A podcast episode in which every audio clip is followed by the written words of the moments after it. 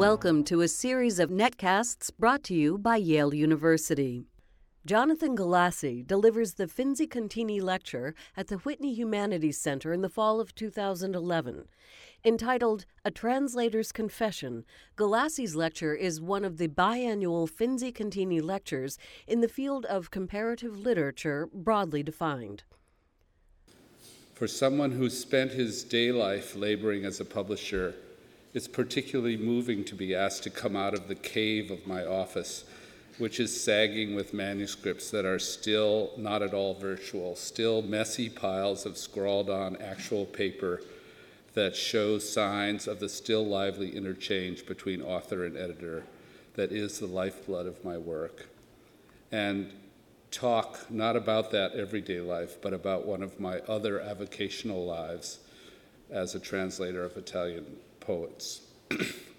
As someone partly of Italian extraction, whose grandfather came to this country as a boy of 13 in the year 1900, and who spent countless hours of his childhood sprawled on the living room floor, poring over books like The Wonders of Italy, a book I still own and cherish today.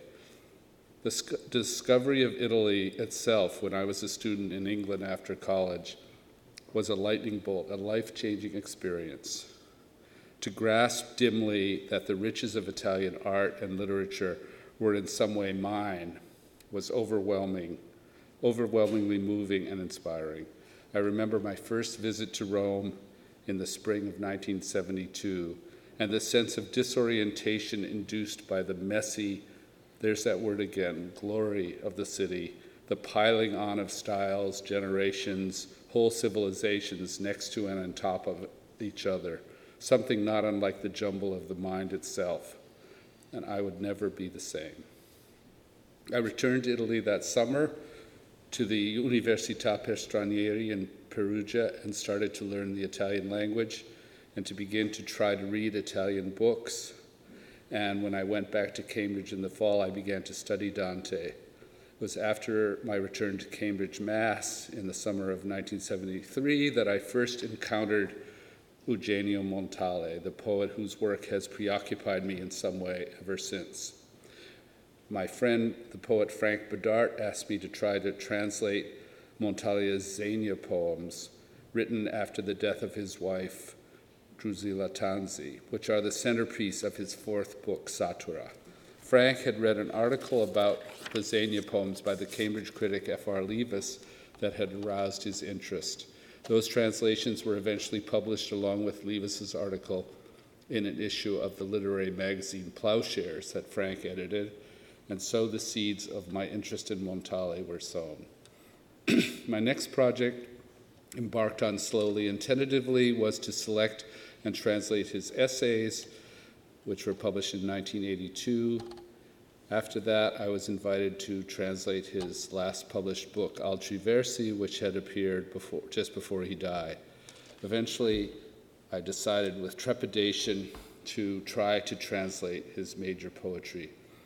I did it because I came to love his work as I have no other modern poets, because it spoke to me in ways I'm not sure I can fully articulate even today, and because the other translations I read didn't capture what I felt I was hearing in Montale. And also, perhaps most importantly, because I felt I could learn about writing, about making poetry, by apprenticing myself, as it were, to a very great writer. Translating has always been, perhaps primarily for me, a school for writing, a way of learning by putting my tracing paper over the poet's work and tracing a drawing which starts from that work, but which, with luck and labor, eventually becomes something autonomous, something of its own, something of my own. Tonight, I want to talk not about theories and ideas of translation, but about my own personal experience as an impassioned amateur engaging deeply with one writer's words. Montale is famous with Italians as well as us for his difficulty, for the putative obscurity of his work. There's a certain closed, symbolic, even occulted quality to his poetry, part of, part of it dictated by the times in which he wrote. He was notably anti fascist all through Mussolini's regime, partly by personal circumstance, for he was often writing for and to one woman while living with another, but also partly, and I would say primarily, because of the, his, the poet's own interior, ruminative, symbolizing cast of mind. The meanings of Montale's work are, in the end, entirely discoverable, but the operation often involves a great deal of concentration and effort. One of the principal aims in translating his major work, which is generally agreed to comprise his first three books, was in fact to try to unpack this hermetic quality and to make what he says, what he actually says in his poems clear. Something that many translations fail to do, sometimes because, because the translator doesn't in fact understand what the poet is saying.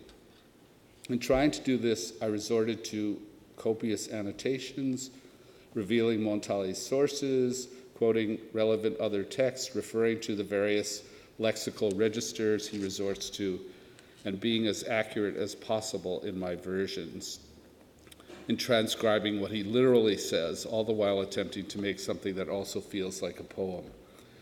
Not all poets require this kind of unpacking, but in Montale's case, it is, I think, both justified and necessary. Yet, in fact, there's nothing dry or even truly difficult about his work except that it is elusive, interior, and very much his. Making it ours is what I consider the translator's task. That book took me 13 years. I was doing other things as well, and it came out in 1998. I then took a 10 year break from my poet's work to translate the poems of Giacomo Leopardi, the greatest poet of the 19th century, the first truly modern Italian poet and, important, and in important ways Montale's greatest modern predecessor. When I reread him, when I reread him now, as I recently did in preparing a revision of those translations that will be published next year, for even more than poems, translations are never finished. I see Leopardi's presence more and more. Montale is very far from being a translator of Leopardi, but he lifts, borrows, steals from him, and in important ways, his poems have also been traced over the palimpsest of Leopardi's time and death haunted solitary idols. Montale inhales him. He absorbs and digests and transubstantiates him, as poets always do with their progenitors. And it's entirely right to say that Montale could not have existed without Leopardi. My engagement with Leopardi is now gratefully over.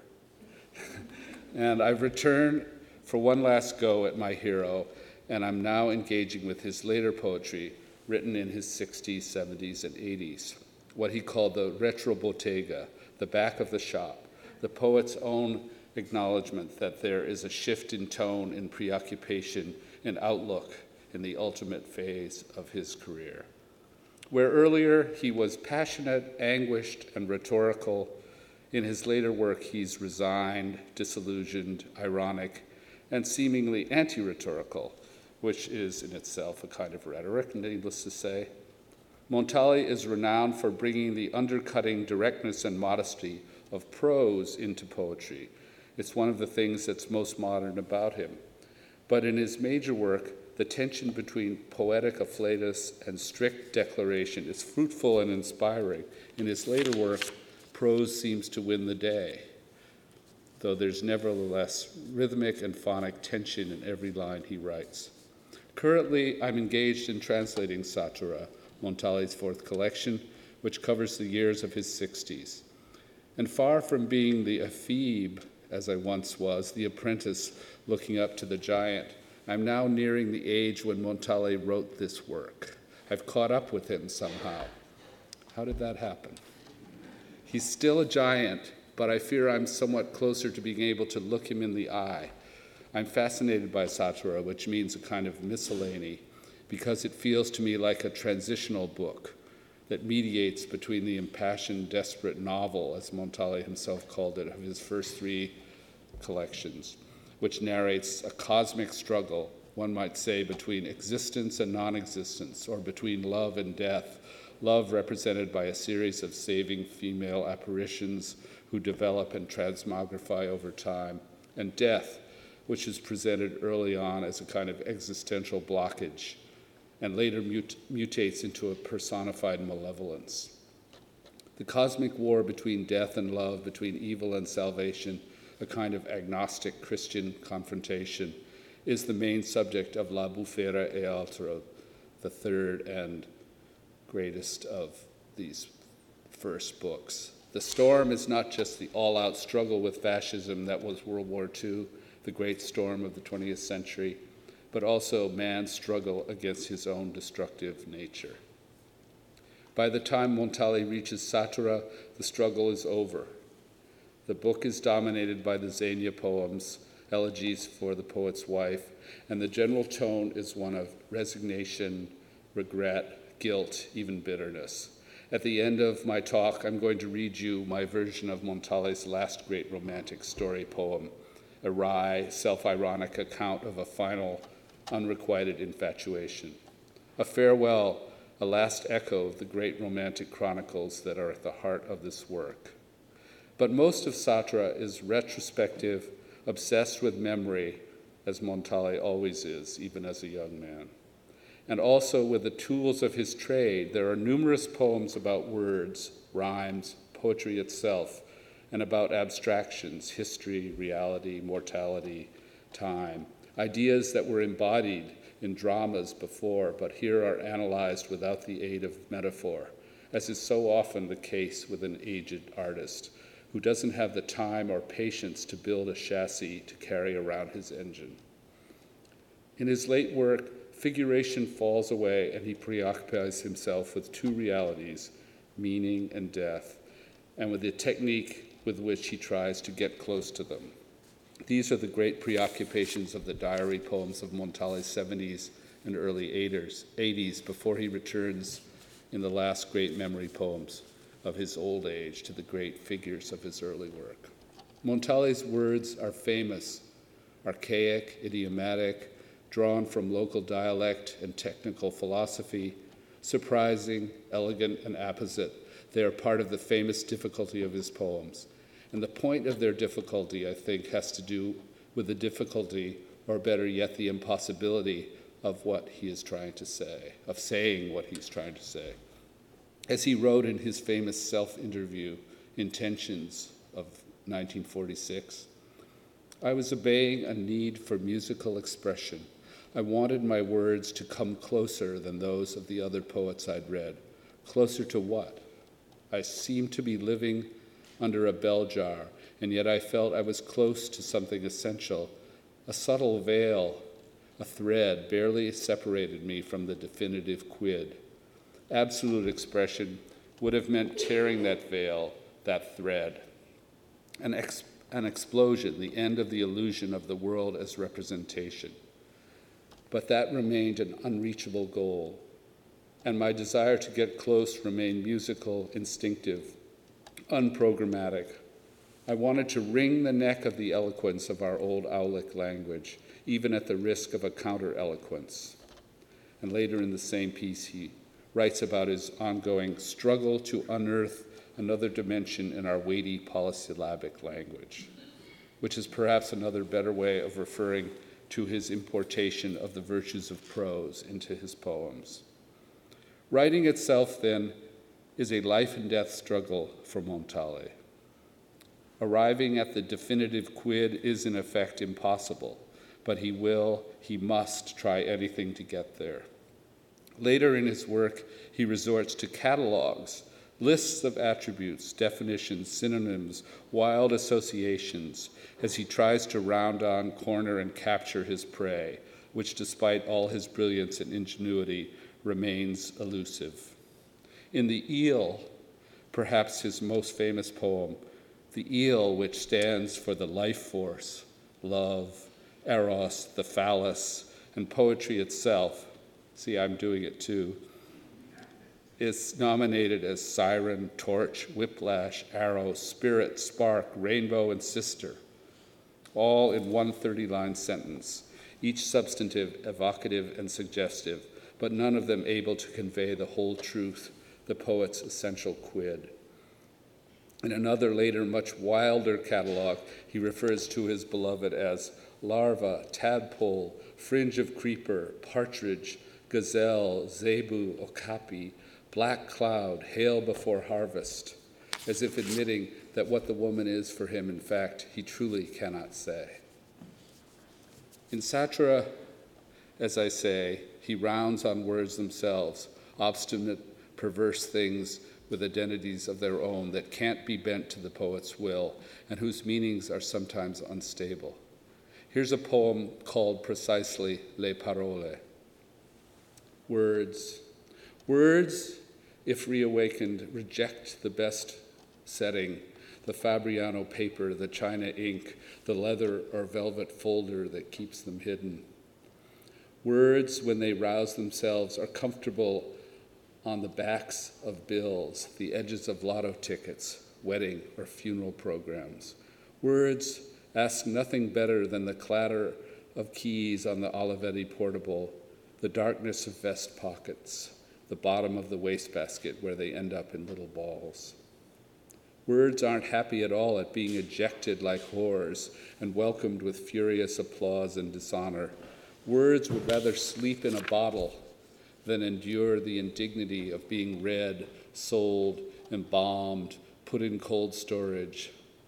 Words belong to everyone and hide in vain in dictionaries because there's, because there's always the turncoat who digs up the smelliest, rarest truffles. Words, after an eternal wait, give up the hope of being spoken once and for all and then dying with whoever owned them. There's a universe of histories and attitudes reflected here, of references to Montale's work and to his methods of composition.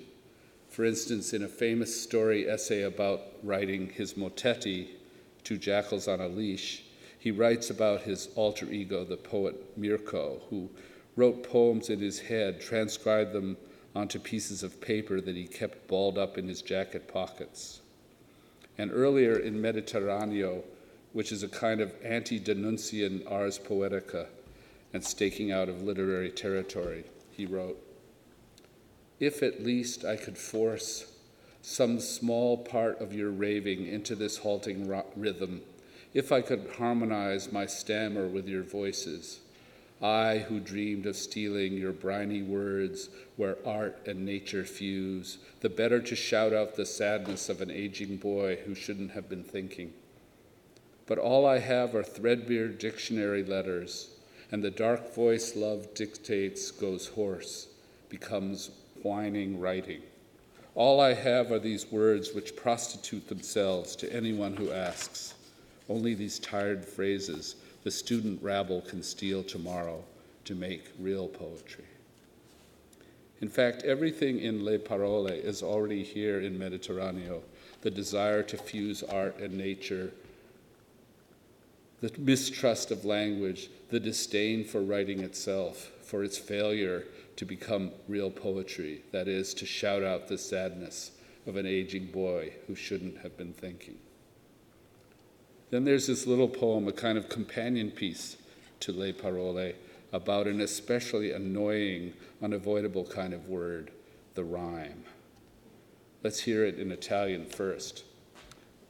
Listen for the rhyme of the first and last line. Le rime. And pardon my Italian accent, please. Le rime son più noiose delle dame di San Vincenzo. Battono alla porta e insistono Rispingere è impossibile, e pur che stiano fuori si sopportano. Il poeta decente le allontana le rime, le nasconde, bara, tenta il contrabbando, ma le pinzochere ardono di zelo e prima o poi rime e vecchiarde. Bussano ancora e sono sempre quelle. the rhyming of the possessive article delle, of the, and, and the pronoun quelle, them, is an unusually emphatic, self conscious, untoward thing to do, not a normal rhyme, but a potent, witty, outsized, insolent one. a sardonic comment on the inevitability of rhymes, which are everywhere, even where they shouldn't be. While the hidden rhymes, porta, sopportano, and ardono, vecchiarde, exemplify the cheating and smuggling in the poet evokes. Here it is in English. I have, I'm still working on this. I have to try to smuggle in a few rhymes eventually. Rhymes are more annoying than the sisters of St. Vincent. They knock at the door, insistent. Evicting them is impossible, but they're only tolerable if, they, if they're kept out. The decent poet sends them, rhymes, away, hides them, cheats, or tries to sneak them in. But the old fanatics burn with zeal, and sooner or later, rhymes and old, and old maids, they buzz again and it is always they. Words then are a big problem for Montale. They're all he has to convey his fundamentally ungraspable meaning. And in the end, for all his tergiversations and contortions, all his inventiveness, his willingness to resort to any kind of word to express the definitive quid, they somehow don't do the job. Not only that, they do their own thing as well. And Montale's words are a problem for me, too. They go to the heart of the translator's problem, as I've experienced it, which brings me to the first part of my confession. I'm here to confess my own difficulties with Montale's words, my difficulties in grasping his sometimes abstruse vo- vocabulary or vocabulary that is difficult to me because, like many translators, my Italian is primarily Italian out of books, dictionary Italian not the language of daily speech. And dictionary Italian, even if Montale's vocabulary is itself often another kind of dictionary Italian, or even at times so obscure that it can't be found in dictionaries, dictionary Italian can get you only so far with real writing. Each writer has his own gergo, his own private idiom, and Montale's is a very special blend of specialized philosophical language bourgeois koine, Ligurian dialect, Stilnovistic love language, classical borrowings, and imprecation, with the occasional obscenity thrown in. Here, for example, are a few words from Satura that astound and intimidate and fascinate me. They annoy me precisely because they send me to the dictionary, the very thing Montale complained about. But I think they tell more about the magic and the true import of Montale's poetry than anything. Let's start with Pinzochere from Le, Le Rime. Then there's Azolante, Epoche, Geldra, Paltra, Scolaticcio, Gracidante, Similori, Pezzaccio, Cerusico, Randello, Bordito, Cianfrusaglie. It doesn't really help that there are plenty of Italians who don't know these words either, because I feel they must sense these words differently from me, even if they're not familiar with them. Even if they don't know some of these words, perhaps they can pick them up contextually. I suppose I can do this myself too, to a lesser degree, but I can never know if I really know everything about a particular word, if I'm really feeling it, understanding it viscerally. My experience of it is always necessarily external, and somewhere deep in me, that compromises my translation for me, calls it into question, makes it potentially fraudulent. I'm stuck in my own language with our own much bigger but incongruent vocabulary as I attempt my own revision of Montale's poem. There's really no way I can find reasonable equivalents or representations of what these words do in and to Montale's poems. I can't be inside his work can't be one with it, can't achieve identity with it, can't reach its definitive quid. This is the fundamental limitation and frustration and inauthenticity of translation. Just as in Montale's poetry at one point, just as in Montale's poetry at one point he aspired, it aspired to the condition of poesy pure, of music made from words, where art and nature fuse, I aspire in my translation to completely recreate my target by other means, and it's a frustration without a possible fulfillment. Some critics have argued that, as an essentially hermetic poet, Montale isn't interested in conventional communication at all. Guido Almansi and Bruce Merry accuse the madrigali privati, the private madrigals near the end of La Bufera, of being willfully non communicative, folding themselves round in the most inscrutable protective barrier of autism. They're insolent poems which do not want to be read at all and which oblige the reader to be insolent himself, to eavesdrop and bug the nostalgic mutterings of their author. My own view is that what is communicated in a poem is, in fact, not con- conveyed in the words themselves, that underneath them lies an understanding, an attitude, an angle of attention to the universe that is the poet's actual message. The words, some words, are essential to this operation, but they are vehicles only. They, in the end, thank God, are not the point. The essential strangeness of the other language can impart mystery too. Here's a small example of the fascination and frustration of Montale's other, otherness for yours truly. Che mastice tiene insieme questi quattro sassi? Che mastice, che mastice tiene insieme questi quattro sassi? In some ways, all of the enigma of translation for me is here in these few words, which many might find prosaic, though the phonics of these lines and their rhythmical properties belie the so called prosiness of Montale's later work. The repetition of a sounds, of the diphthong ye in the first line, the repetition of q and e and s sounds, and of double letters TT and SS in the second. Repeat them a few times, and these lines begin to sound more like an incantation than a prosaic question. What is mastice? It's not a word I knew when I first came across these lines. It's no doubt an everyday word, but I couldn't imagine it has anything to do with mastication. The context told me it had something to do with adhesion, but its mystery preoccupied me for a long while. As a translator, I'm almost superstitiously reluctant to open a dictionary and dispel the mystery. And the poem, too, the rest of it reveals that in fact there's nothing prosaic about Montale's observation of what holds these four stones together. William Arrowsmith, the granddaddy of Montale translators, renders it as mortar, but the term feels more generic, more existential to me. And here's the poem. What glue binds these four stones together? I think of the angels scattered here and there, unseen, unfeathered, unformed, and without eyes as well, ignorant, in fact, of their appearance and ours, even if they're a stronger counterweight than the point of Archimedes. And if no one sees them, it's because it takes other eyes that I don't have and don't want.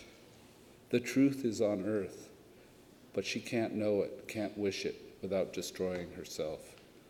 So we need to pretend there's something here between our feet, in our hands, not act, not past or future, and even less a wall to get over.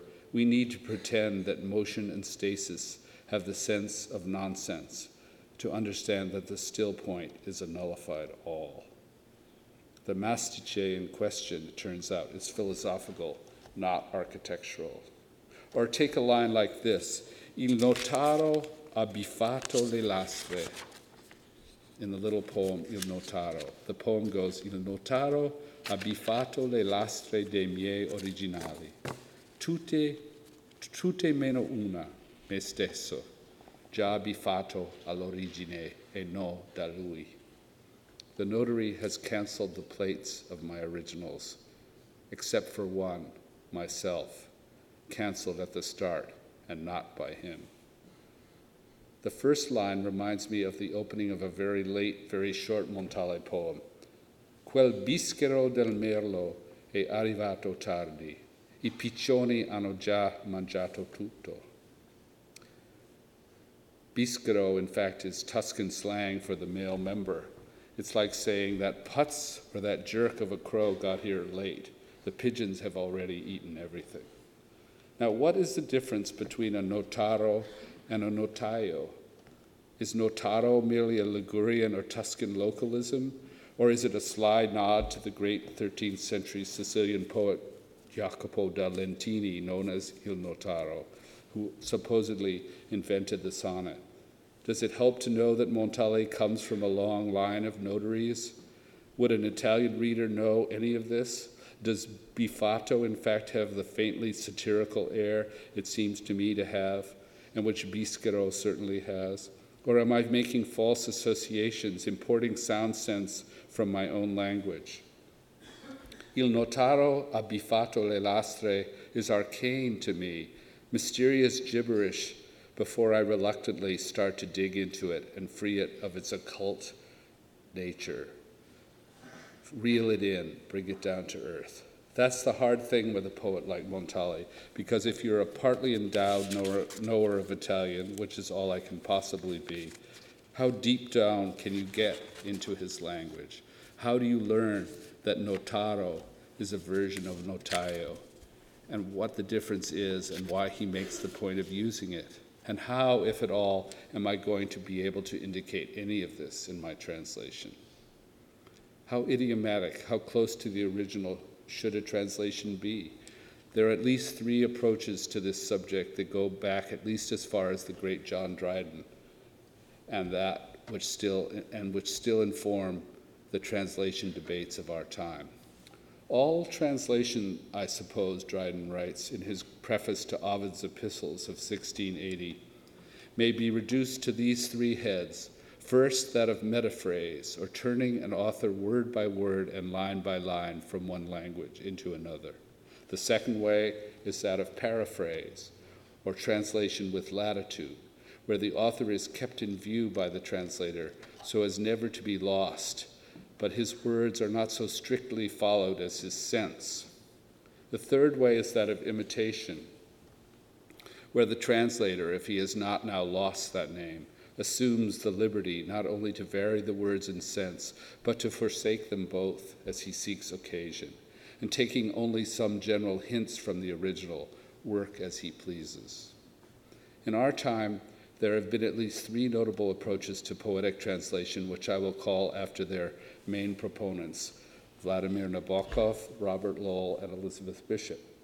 Nabokov, on the evidence of his famous debate with Edmund Wilson over Pushkin's Eugene Onegin, was a strong proponent of literalism, a diabolical form of metaphrase. He felt a great work's greatness inhered inescapably in its language, and the best and most responsible thing a translator could do was to reproduce and explicate this a translation for him is basically a trot. The great translator David Bellos, in his wonderfully fresh and brilliant new book, Is That a Fish in Your Ear? Translation and the Meaning of Everything. Really, the first original thing on translation in ages, calls Nabokov's view threadbare and misleading, intended, in Bellos's view, to p- conceal the disappointing to him fact that Nabokov was not Pushkin. He knew it. And so he knew it, and, as, and so he preemptively reduced translation to a mechanical, in fact, subliterary process. Robert Lowell, a manic reviser and stealer, in Eliot's best sense of the term, was virtually Nabokov's alter ego. He viewed his imitations as starting points for what became his own expressionistic texts opportunities to take off from his originals on flights of his own, somewhat akin in their own way to Picasso's late career variations on Rembrandt, Rubens, Delacroix, Ingres, and others, where the artist overlays his own preoccupations with sex and death over his conversations with his dead masters. Lowell demonstrates a sometimes cavalier lack of concern for his originals in one of his versions, two Montale poems are forced together into one, probably because they followed one another in a penguin anthology. That's true. His friend Elizabeth Bishop deplored his lack of knowledge of the languages of the originals, and his lack of interest in accuracy was anathema to her. But these mattered far less to Lowell than having something to grapple with to take off from, to use for his own purposes. His poems were not translations, but as he called them, following Dryden imitations, and they deserve to be considered as such. Bishop's translations, by contrast, are marvels of accuracy and tact, which at their best become independent objects, poems in their own right. She chose her targets, one feels, because of some sensed affinity of personality, character, or poetic outlook. Her translations of Carlos Drummond de Andrade and Octavio Paz, for instance, both of whom she knew, are remarkably faithful renderings of these poets, which at the same time become extensions of her own poetic domain, fusing two poetic visions into one. I'm reminded of her poem, Poem, in which she writes of an unknown painter of a family heirloom. Our visions coincided. Visions is too serious a word. Our looks, two looks. Art copying from life and life itself, life and the memory of it so compressed they've turned into each other. I would say Bishop aims to be a metaphrastic translator, to adhere as closely as possible to the literal meaning of their originals. Yet, to achieve her aim of making the poems effective instruments in her own language, she occasionally has to move from metaphrase into paraphrase, and even more occasionally to the wilder shores of imitation. Now, I'm asking Kim Hastings to come up here because she's going to read the Portuguese of a couple of things here. Let's take two wonderful examples from modern Brazilian poetry. The first is the iconic Poema de Sete Faces of, or seven sided poem by Carlos Drummond de Andrade, arguably the greatest of all Brazilian poets. Here's the sixth stanza. Mundo, mundo, vasto mundo. Se eu me chamasse Raimundo, seria uma rima, não seria uma solução. Mundo, mundo, vasto mundo, mais vasto é meu coração. Literally, this stanza says, World, world, vast world. If I were named Raymond, it would be a rhyme, but not a solution. World, world, vast world, my heart is vaster. But Bishop's version reads this way Universe, vast universe. If I had been named Eugene, that would not be what I mean but it would go into verse faster. Universe, vast universe, my heart is faster. Instead of attempting an impossible metaphrase, trying to rhyme the world, the word world, or Bishop's choice universe, which somehow evokes the globe on the Brazilian flag in the process, instead of trying to find an impossible, non existent name that rhymes with universe, Bishop attempts to recreate the pattern of the original, perhaps not quite fully successfully, but comes up with three rhymes Eugene, mean, verse, universe, and faster, vaster, where Drummond has only two. She cannot quite match the incomparable finesse of Dr- Drummond's rhyme that is not a solution, and veers a little dangerously into imitational territory, but she recovers nicely with her close. The second example is Bishop's version of the great Soneto da Intimidade of the poet songwriter Vinicius de Moraes. Moraes' original goes. Nas tardes de fazenda há muito azul demais.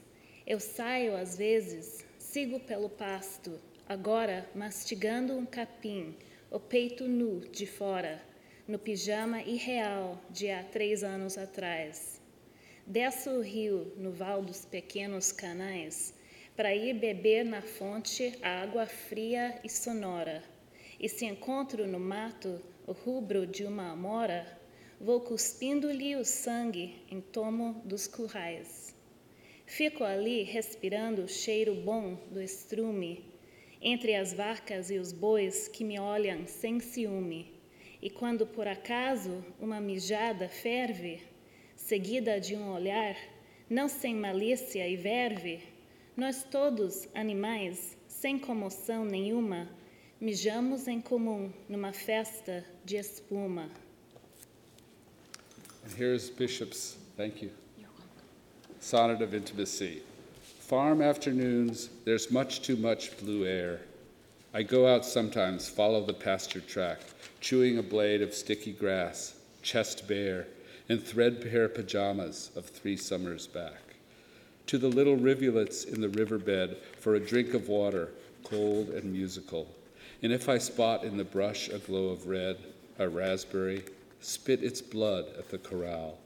The smell of cow, cow manure is delicious. The cattle look at me unenviously, and when there comes a sudden stream and hiss, accompanied by a look not unmalicious, all of us animals, unemotionally, partake together of a pleasant piss.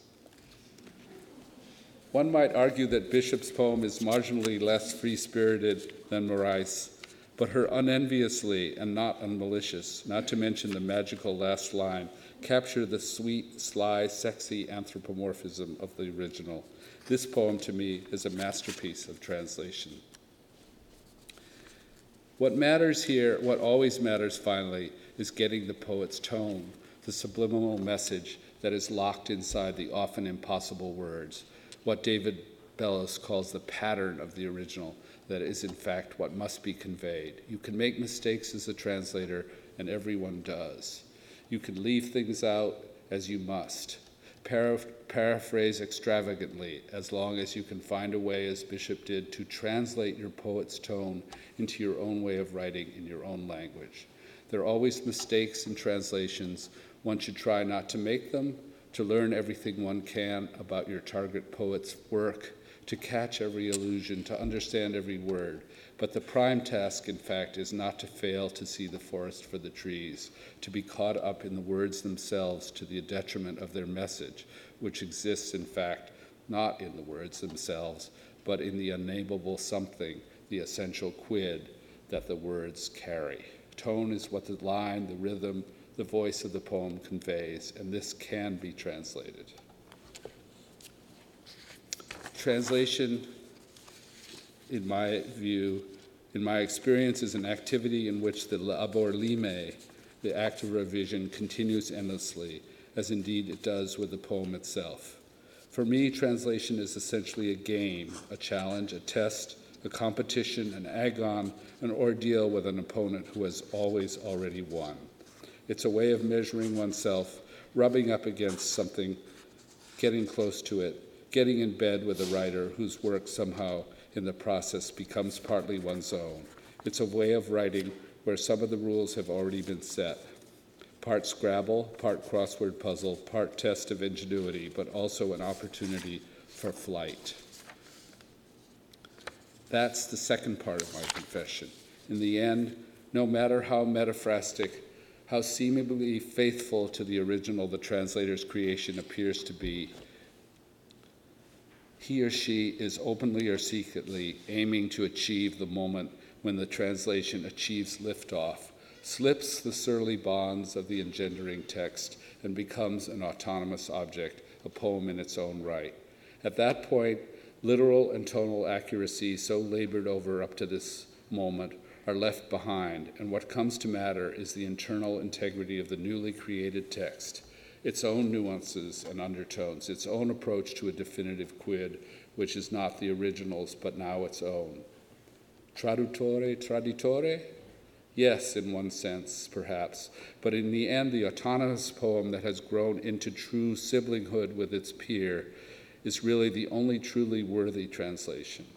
Luckily, literature is full of examples Catullus's Sappho, Wyatt's Petrarch, Pound's Cathay, Bishop's Vinicius de Moraes, great instances of deep cultural transmission, translation from the mind and world of one maker to the mind and world of another. I want to close by exposing you to my own in process effort to translate what I consider Montale's last great poem sequence or story poem. Dopo una fuga, written in 1969, is an account of the poet's infatuation with a young woman who suffered from mental, mental illness. It's an ironic, typically self deprecating revisiting of Montale's major engagements with other heroic feminine figures of his life, Acclizia or Volpe or Mosca, in a minor key. If, if you hear echoes of English poetry in my version, let me assure you that they are Montale's, not mine. Our hero's work, too, is threaded through with evidence of his deep engagement with our own poetic fathers. As a translator, I aim for metaphrase, for as close an adherence as possible to the poet's primary meaning. It's not always feasible, but it's my way, at least until, as I say, the translation starts to lift off and becomes something of its own. Then all bets, or most bets anyway, are off, and the poem is no longer his but mine. Or better yet, somehow, then it belongs to both of us. Two looks that somehow, to some degree, coincide. After a flight, there were birches, stands of them to hide the hospital where someone suffering from too much love of life was stalled, hanging between everything and nothing. A cricket chanted, perfectly in key with the therapeutic plan, and the cuckoo you'd already heard more economically in Indonesia. There were birches, a Swiss nurse, a few half-wits in the courtyard, an album of exotic birds, a phone, some chocolates on the nightstand. And I was there, of course, and other nuisances, trying to provide the kind of cheer you would have overwhelmed us with if only we'd had eyes to see. I had them. Your way of walking isn't sacerdotal. You didn't pick it up abroad at the school of Jacques Dalcroze, affectation more than ritual. Yours came from Oceania, along with a few fish bones in your heel. Relations, doctors, residents all ran to help, not understanding that those coral reefs aren't le fochette, but the foam of the beyond, the escape hatch from the here and now. Three fish bones in your foot, not three shark fins that you might have eaten, after which an artificial sleep enveloped you, a little murmur while you dialed direct, a long prefix, complaining operators, then nothing on the line, not even a light step muffled by carpet, an aquarium asleep. The Amerindians, if you were raised up by a whirlwind and set down inside the vegetable tangle they delve ever deeper into to escape the white man, those immortals would have showered you with tom tom salutations, though you lack the long slant eyes of the Mong- Mongolians. Their flight went on for ages, many generations certainly. Your short one saved you from the dark or the claw that held you hostage, and now I don't need the phone to hear you anymore. My path has wandered among demons and gods which can't be told apart. It was all a marketplace of masks and beards, a volapuk, a guarani, a painful babble no one understood. Don't ask me why I fixed on you, thanks to what face and voice you found your way into a head that's deaf from too much traffic. Some link or loop attached itself to me, and clearly you don't know a thing about it. When we first met, I felt your mind evaporating. Mine wasn't much better.